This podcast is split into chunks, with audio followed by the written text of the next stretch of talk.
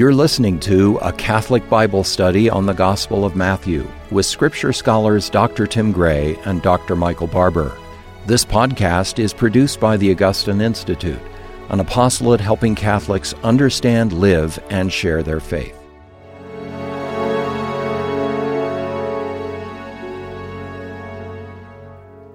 Welcome to Formed Now. I'm Tim Gray, president of the Augustine Institute, and joining me is Dr. Michael Barber, who is a professor of scripture here at the Augustine Institute, and we're continuing our ongoing Bible study on the Gospel of Matthew. It's really a delight for each of us to have this show on Formed where we can just kind of go leisurely and thoroughly through uh, our beloved Gospel uh, by St. Matthew. So last time we left off in the midst of chapter 12, and we were about verse 30 31 where we talked about uh, the Jesus speaking about the blasphemy against the Holy Spirit. Mm-hmm. And he talks about this as the unforgivable sin. And there's a lot of misunderstanding and anxiety around this. Uh, what does Jesus mean by blasphemy against the Holy Spirit? And why is this a red line that was crossed by the Pharisees and his opponents at this moment in the story? So uh, let's start off, Michael, with sure the eh, context. This, and, so the context is so important because Jesus has been performing exorcisms, all right? And what's happened is Jesus casts out demons, and the Pharisees hear it and say, well, he's only doing this because he's in league with Satan, basically. And as we explained last time, that doesn't make any sense. And Jesus points out, okay, well, if the only reason I can cast out demons is because I'm in league with demons, then how is it that your sons are casting out demons, right? I mean, are, are you saying your sons are in league with demons too? That doesn't, come on. Obviously, this doesn't work. So then it's in this context that Jesus talks about every sin and blasphemy will be forgiven people, but the blasphemy against the Spirit will not be forgiven. What is Jesus talking about here? Well, there's a, a, wonderful treatment of this in the Catechism of the Catholic Church. In Catechism number 1864, right, we have a treatment of this. And it quotes from this passage, and then we read, There are no limits to the mercy of God. Let's be very clear about this. There are no limits. So some people think, well, have I committed the sin of blaspheming against the Holy Spirit? And now, no matter what I do, I'm damned? No. First, there are no limits to the mercy of God. But anyone who deliberately refuses to accept his mercy by repenting rejects the, for, the forgiveness of his sins and the salvation offered by the Holy Spirit. Such hardness of heart, the Catechism says, can lead to final impenitence and eternal loss. So, what is blasphemy against the Holy Spirit? It's to refuse to acknowledge the activity of God and to repent, right? And this is what the Pharisees are doing.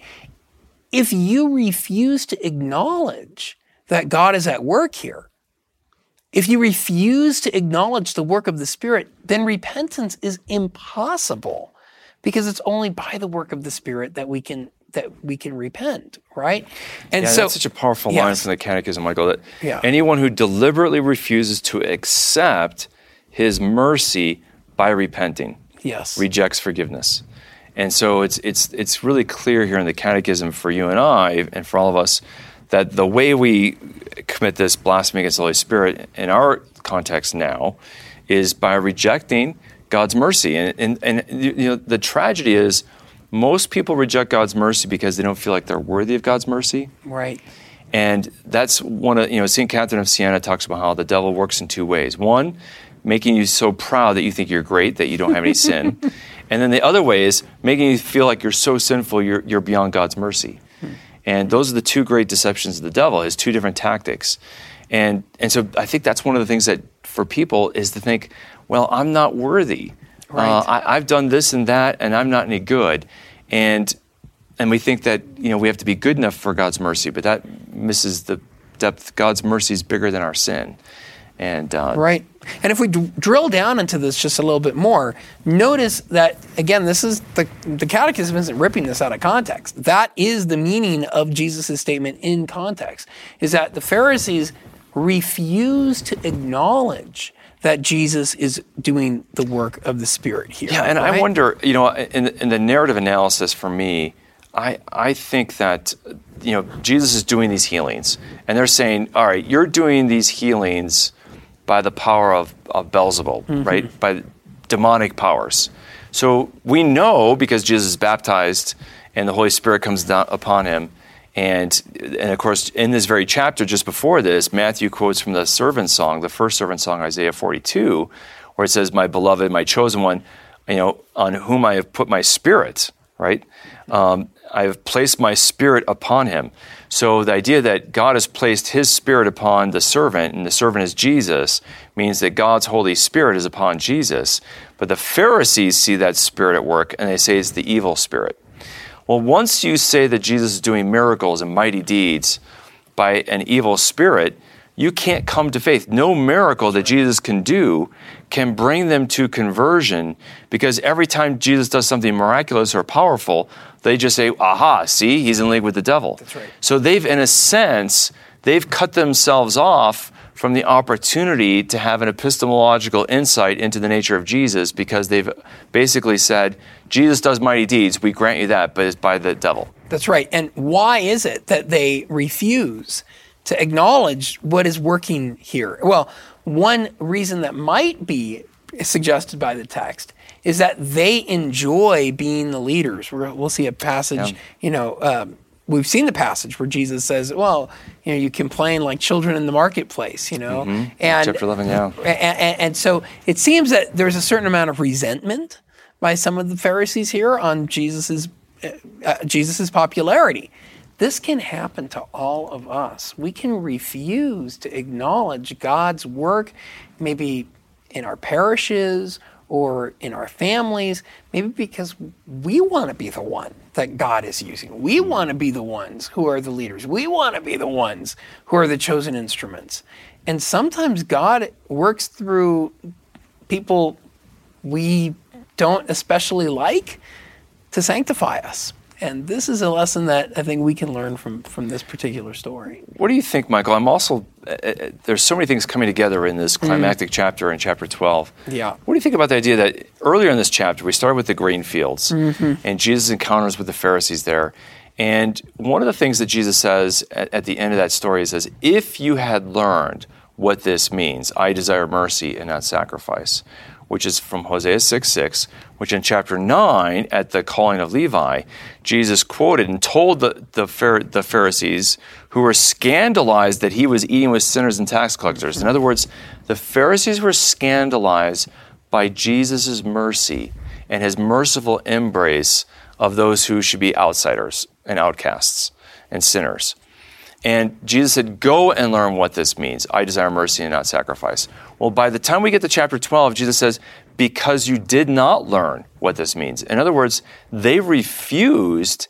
I mean, when God gives you a homework assignment, you got, you got to do it, right? And He gave them a homework assignment. He said, Here, Here's your homework assignment read this passage in Hosea and you know, go learn what this means. Go learn what this means. I desire mercy and not sacrifice. They didn't learn what it means that God desires mercy. And because they refused to learn about God's mercy, they then attribute the spirit of mercy, right, to the devil. And so now their hearts have become hardened in this particular way. It's not that Jesus all of a sudden says, you know, you've done, you've, you've done something that I can't forgive. They refuse to learn about God's mercy and therefore they shut the door on forgiveness. It's, it's I don't know, I think there's a narrative context here that really opens up what's happening. Um, no doubt. Now, Jesus goes on and he says, Whoever speaks a word against the Son of Man will be forgiven, but whoever speaks against the Holy Spirit will not be forgiven. Of course, that relates to the sin of blasphemy, refusing to allow the possibility that the Holy Spirit is, is at work, right? Either in this age or in the age to come. Now, this is a passage that many people have looked at as possibly presenting the idea of purgatory, right? That there is forgiveness in this age, but then there's also forgiveness in the age to come, mm. in the life to come. Uh, so that if you haven't been purified in this life, at least it seems by Jesus' words, yeah. there's a possibility of forgiveness. Ah, that's a great that. way. I Isn't like that. that. That's a great way to, to yeah. see how that purgatory would fit into It's that. that interesting, idea right? Of, of being So- purged from sins. Yes, exactly. All right, and then we go on in uh, verse 33, and it's all related. You know, in our Bibles here, we have these beautiful RSV Bible. I'm not ESV, Catholic yeah, Edition Bibles. no, the new ESV. I'm used Catholic to edition. RSV. Yeah. Now, but now I'm used to, and I have my ribbon in the right place. So it's just nice. Well, that's the. I, I love having both these ribbons, uh, and this is the great thing about the Augustine Institute Bibles that Yeah. you can get. So uh, people will ask, and so I'll just say you can get this at Catholic.market. That's right. So Yeah. at Catholic.market, you can get our, our new Bibles. We have four different colors. So today I, I grabbed the, the red color. Uh, we have you have the blue one, I like the blue one the best. Yeah. and uh, and that that is spectacular. Yeah. And we also have a beautiful brown and black leather, as well as a couple of beautiful hardcover and paperback. So uh, beautiful Bibles for for everybody. And again, the reason why I like to use the ESV CE, the English Standard Version Catholic Edition, is that it's the I think the closest uh, and, and translation in the English to the Hebrew and Greek. So it's the best study Bible for me. Right. And it's been approved by the Vatican Yep. for liturgical use. It received the imprimatur from the bishops in India first and then has been approved by Rome uh, for lectionary use and that kind of thing. And it's being used in English speaking countries around the world. I love this Bible. One thing, one little thing. It, it has these little subheadings, which are really helpful if you're just looking at the page and you want to know where the stories are, so you can find them. The problem with that, though, can sometimes be that it separates stories and it causes you to read different aspects of a chapter in isolation. Yeah, to break right? up these little st- eh, eh, anecdotes, these little stories, Right. and you don't keep a running narrative. Right. And So so, you that's so see the- important to, for Right. everybody to. So you want to see them running as summaries. You want to summary what's happening so you can follow the text, but you don't want to see them as divisions, right? Yeah. That would be the problem. And so Jesus goes on and says, either make the tree good and its fruit good, or make the tree bad and its fruit bad, for the tree is known by its fruit. Now, in context, what does that mean? The fruit of repentance, right? The, the fruit of acknowledging the work of the Spirit here. John, this is an echo of John the Baptist preaching. You go back to Matthew chapter 3, and Jesus' words here sound just like the words John the Baptist uses. And there he talks about the need of bearing fruits of repentance.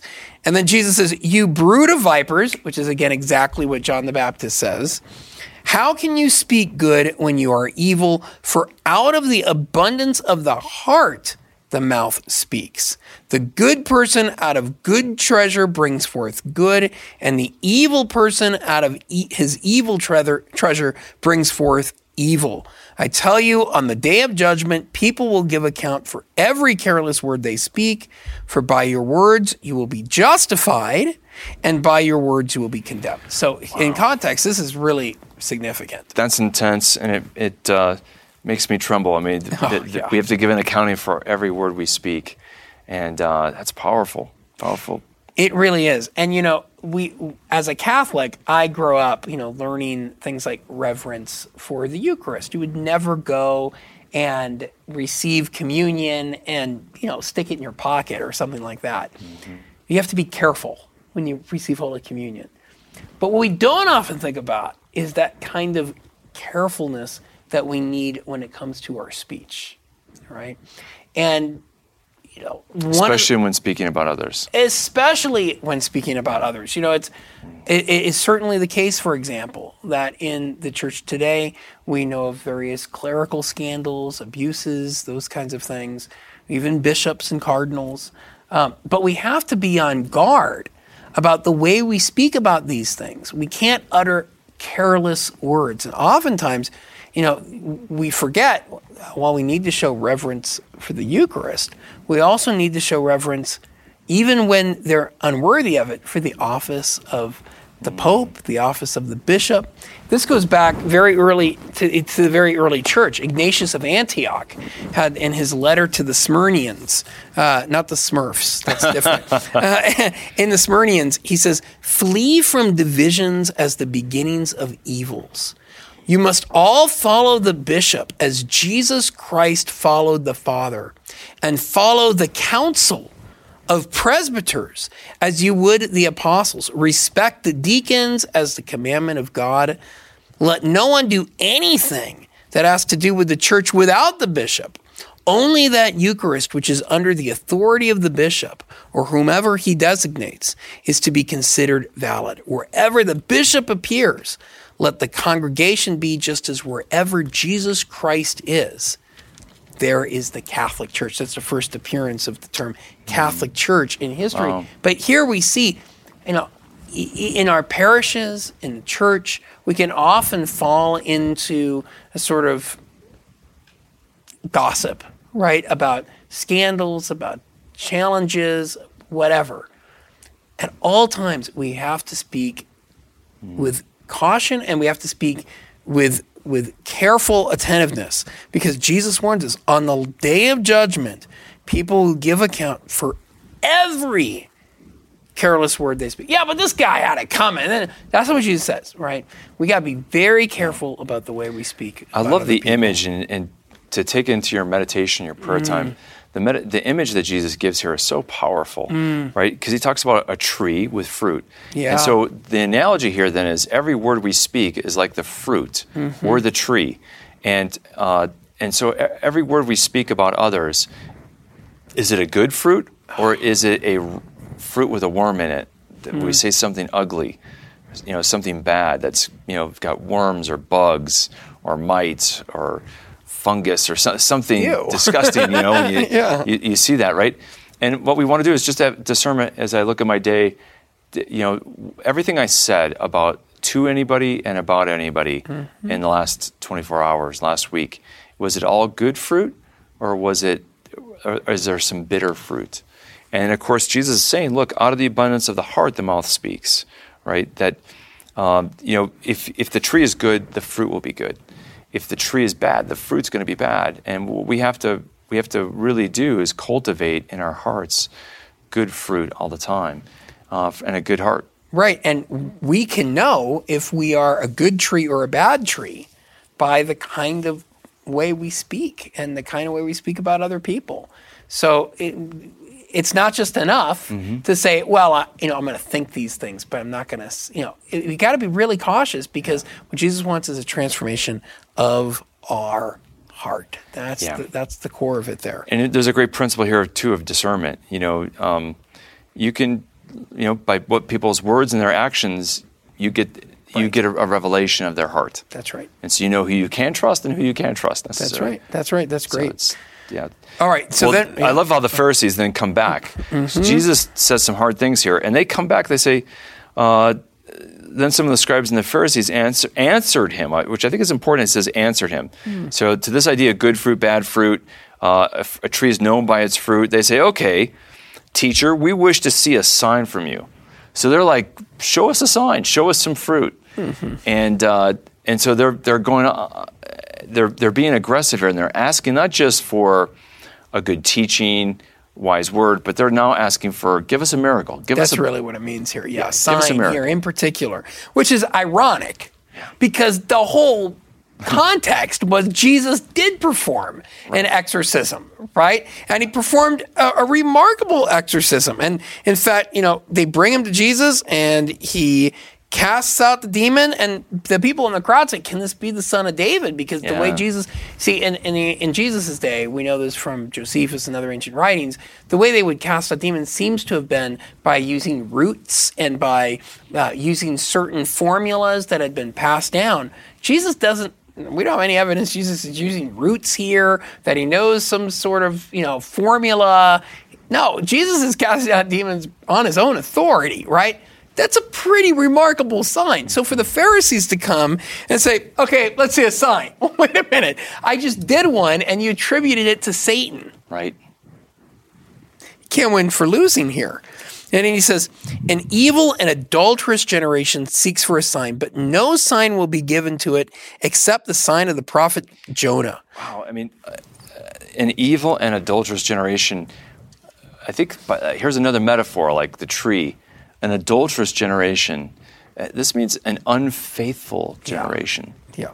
I think he's saying something about their hearts, and if if they're not faithful, you know, uh, to their own marriages, to their own spouse, they're not going to be faithful to anyone, right? And so, but it's that. What what does he mean by this idea of a unfaithful generation that therefore, um, you know, won't be given a sign except for the sign of Jonah. Well, I think the Jonah line is crucial, right? Because what Jesus is going to do is he's contrasting his this generation and when he means this generation obviously he doesn't mean every single person in the crowd the disciples are not part of this evil and adulterous, adulterous generation. generation. right but it, it's interesting he says just as jonah was in the just as Jonah was three days and three nights in the belly of the great sea creature, so will the Son of Man be three days and three nights in the heart of the earth. The men of Nineveh will rise up at the judgment with this generation and condemn it, for they repented at the preaching of Jonah. Behold, something greater than Jonah is here. Now, this allusion to Jonah is classic. It's in the catacombs. Some of the most early, early Christian icon- iconography is Jesus as Jonah.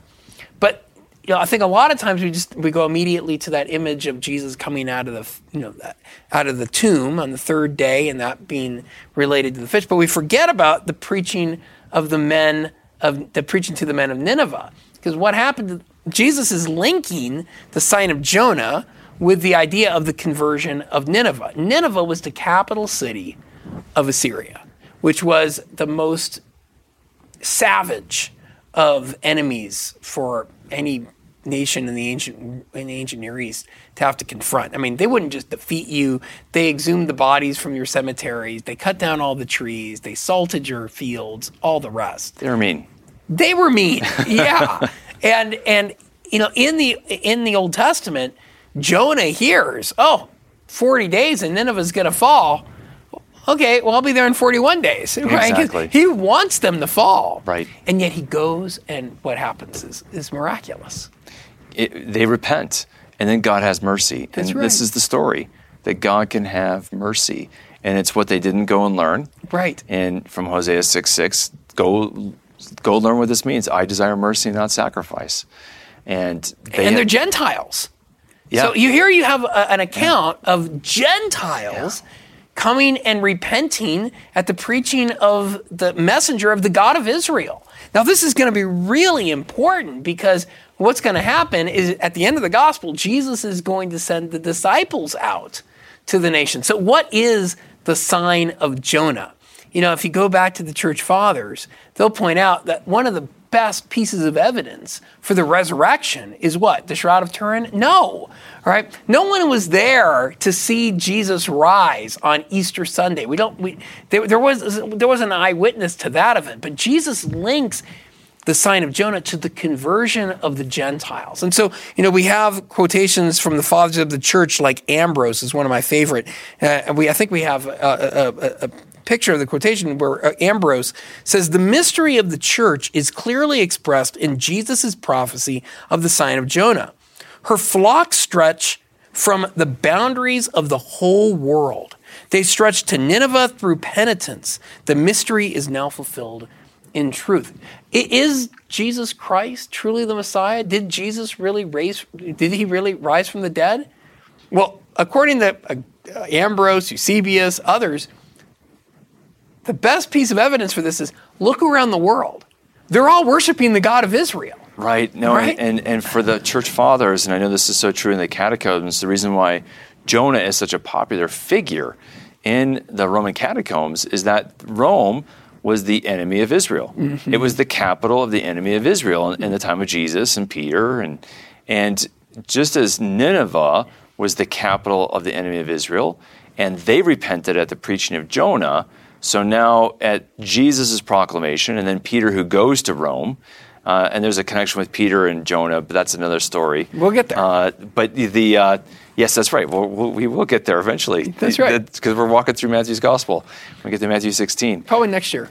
exactly, at the pace we're going. But the um, but yeah, so th- this idea that Rome converts Rome being the capital of the enemy of Israel, just as Nineveh is the capital of the enemy of Israel, is the sign that validates the word of God.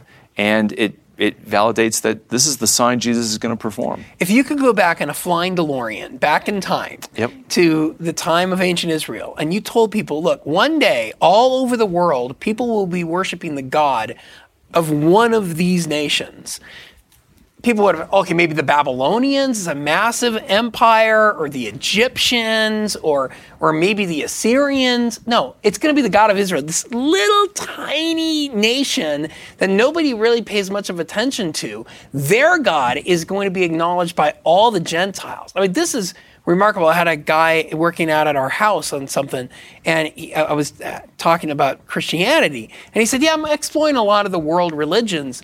And I said, well, you know, here's the interesting thing. You know, in the ancient world, there were these prophecies that all the nations would someday come to worship the God of Israel. Now, do you know any Hittites? Do you know? Do, do you know any Philistines? Do you know any of their gods? No, nobody. As I, as far as I know, people aren't worshiping the gods of Egypt anymore. Hathor, Apis, Yep. they're all gone. Yep. But you know who they're still worshiping? The God of Israel, Isaac, and Jacob. And Jesus announces that will happen when he rises from the dead. That is truly remarkable. It really is. No, it, it's one of those irrefutable signs yes. that, you know, and, and Augustine, St. Augustine at, at his time said, look, you know, the idea in the prophecy of Daniel that all the idols would be taken away from the nations Right. and there would be the worship of the one true God. Well, Augustine says that's happened. That's right. Rome has converted, and all the gods of Rome, no one are, are, are cast down, and there's just Jesus. Yeah, here we are in Colorado, sitting here, two Yeah. goyim, two Yeah. Gentiles, Yeah. praising the God of Israel. This would have been unthinkable Yeah. back in the ancient world. Yeah, no, it's it's a it's an amazing sign of proof. It should really build your faith. It Amen. should really build everybody's faith. Yep. All right. So that, and then he goes on, and the queen of the south will rise up in judgment eh, with this generation and condemn it. For eh, eh, uh, for she came from the ends of the earth to hear the wisdom of Solomon, and behold, something greater than Solomon is here. That's right. So of course Solomon is known as we talked about Solomon already with exorcisms, and so we had exorcism. But Solomon is also known as being the wise man who builds the temple, and so Mm-hmm. th- there's an illusion that we're going to see later on, maybe with the fulfillment of Jesus. And being a new also, there's a famous book in the Old Testament attributed to Solomon called Proverbs, which in the Greek is called parables. and what is and- he, Jesus going to do in the next chapter? He's Teach on tell- parables. Teach about parables. Teach through parables. Yeah, no, that's so so powerful. Do you want to talk about the return of the unclean spirit before we? Do we we've have got time? Just two, we've got two minutes. Okay, well, all right. So Jesus talks about how an unclean spirit goes out of a person, it passes through waterless places, seeking rest, it finds none. And then it says, I'm going to go back to that house. And he finds it all swept and clean. And so he goes back and he brings seven other spirits more evil than itself. And they enter and they dwell there. And the last state of the person is worse than the first. And so here we have, and then Jesus says, That's the way it will be with this generation. There's so much we could say about this. St. Augustine talks about how what happens is when a person experiences the grace of conversion and then turns away from it, the demons come back and they imitate the virtues of faith, but the person's only pretending. When he sees the seven demons, he says these are the three theological virtues of faith, hope, and reason. I mean, faith, hope, and charity, and then the four cardinal virtues of prudence, temperance, justice, and fortitude. Um, these are only you know, put on in a counterfeit way by people who turn away from the gospel. That's a great reflection. I also think of uh, earlier in this chapter, Jesus is casting out demons. Yes, of course. So he's he's Yes. exercising, he's he's he's cleaning the house, but if they don't obey him and repent, then the demons will come back with a vengeance. Very And- good. Yep. Yeah. No. So we're set up now. You know, the last thing is that happens in chapter 12 is, you know, they say to Jesus, "Your your family's outside," and he says, "Who who who is my mother, and who are my brothers?" And spreading out his hands towards his disciples, said, "Here are my here is my mother and my brothers." For those whoever for whoever does the will of my Father in heaven is my brother and my sister and my mother. And so here Jesus is saying, look, family ties uh, aren't the most aren't isn't what brings you closest to me. Doing the will of my Father, that's what brings you closest to me. And of course, we know Mary uh, does the will of the Father perfectly, so she's still very close to Jesus. So this doesn't denigrate Mary at all. It actually shows why she's so elevated in our Catholic tradition and faith. And uh, you know, and then we're going to dive into chapter 13. And so, you know, I would just say read all of chapter 13 for next time as your little homework assignment. And it's going to be seven parables. And the topic will be the Basileia tou Theou, the kingdom of, of God. Or the kingdom of heaven. Oranu and, and Matthew, I keep forgetting. We're in Matthew now, so the kingdom of heaven. And, uh, and you'll learn about, uh, at the end, a scribe trained for the kingdom of heaven. We'll talk about that and how that relates to Matthew.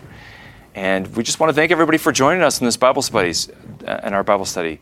Thank you, and a special thanks to everybody who supports us, especially all those of you who are in our mission circle. We're grateful for your support. Your little gift means a lot to us and helps us have this ministry. God bless you.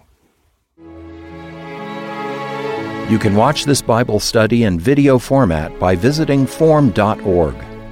Formed is an online Catholic streaming service created by the Augustine Institute and Ignatius Press with award winning studies and parish programs, inspiring audio content, movies, ebooks, and family friendly kids programming. To support the mission of the Augustine Institute, please visit missioncircle.org.